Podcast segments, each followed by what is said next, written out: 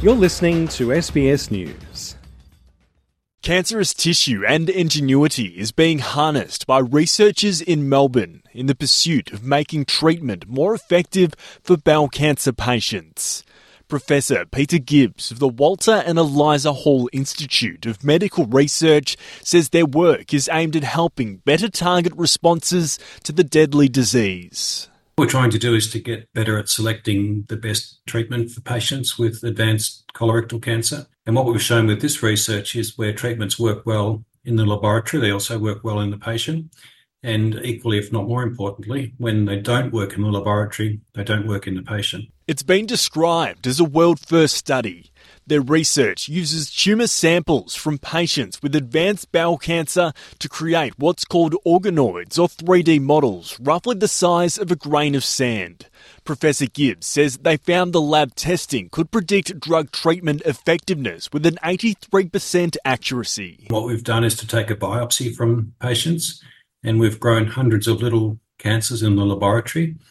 We test those cancers with various chemotherapy uh, treatments and look at how those uh, treatments work in the laboratory. For many people, um, we may only get one or two rounds of treatment in, so it's important that you're offering the best uh, treatment. Each year, more than 15,000 Australians are told they have bowel cancer.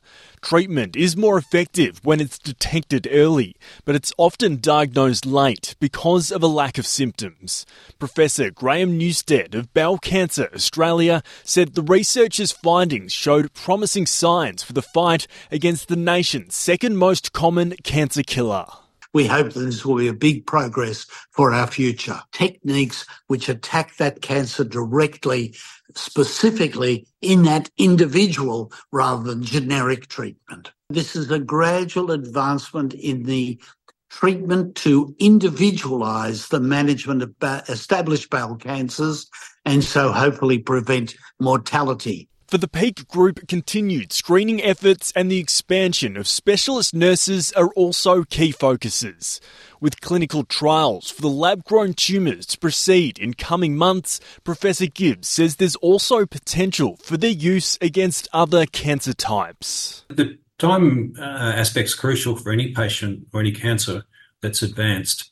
And similar trials can and will be done uh, for other cancer types. We're pretty excited about what's possible. Tom Stayner, SBS News.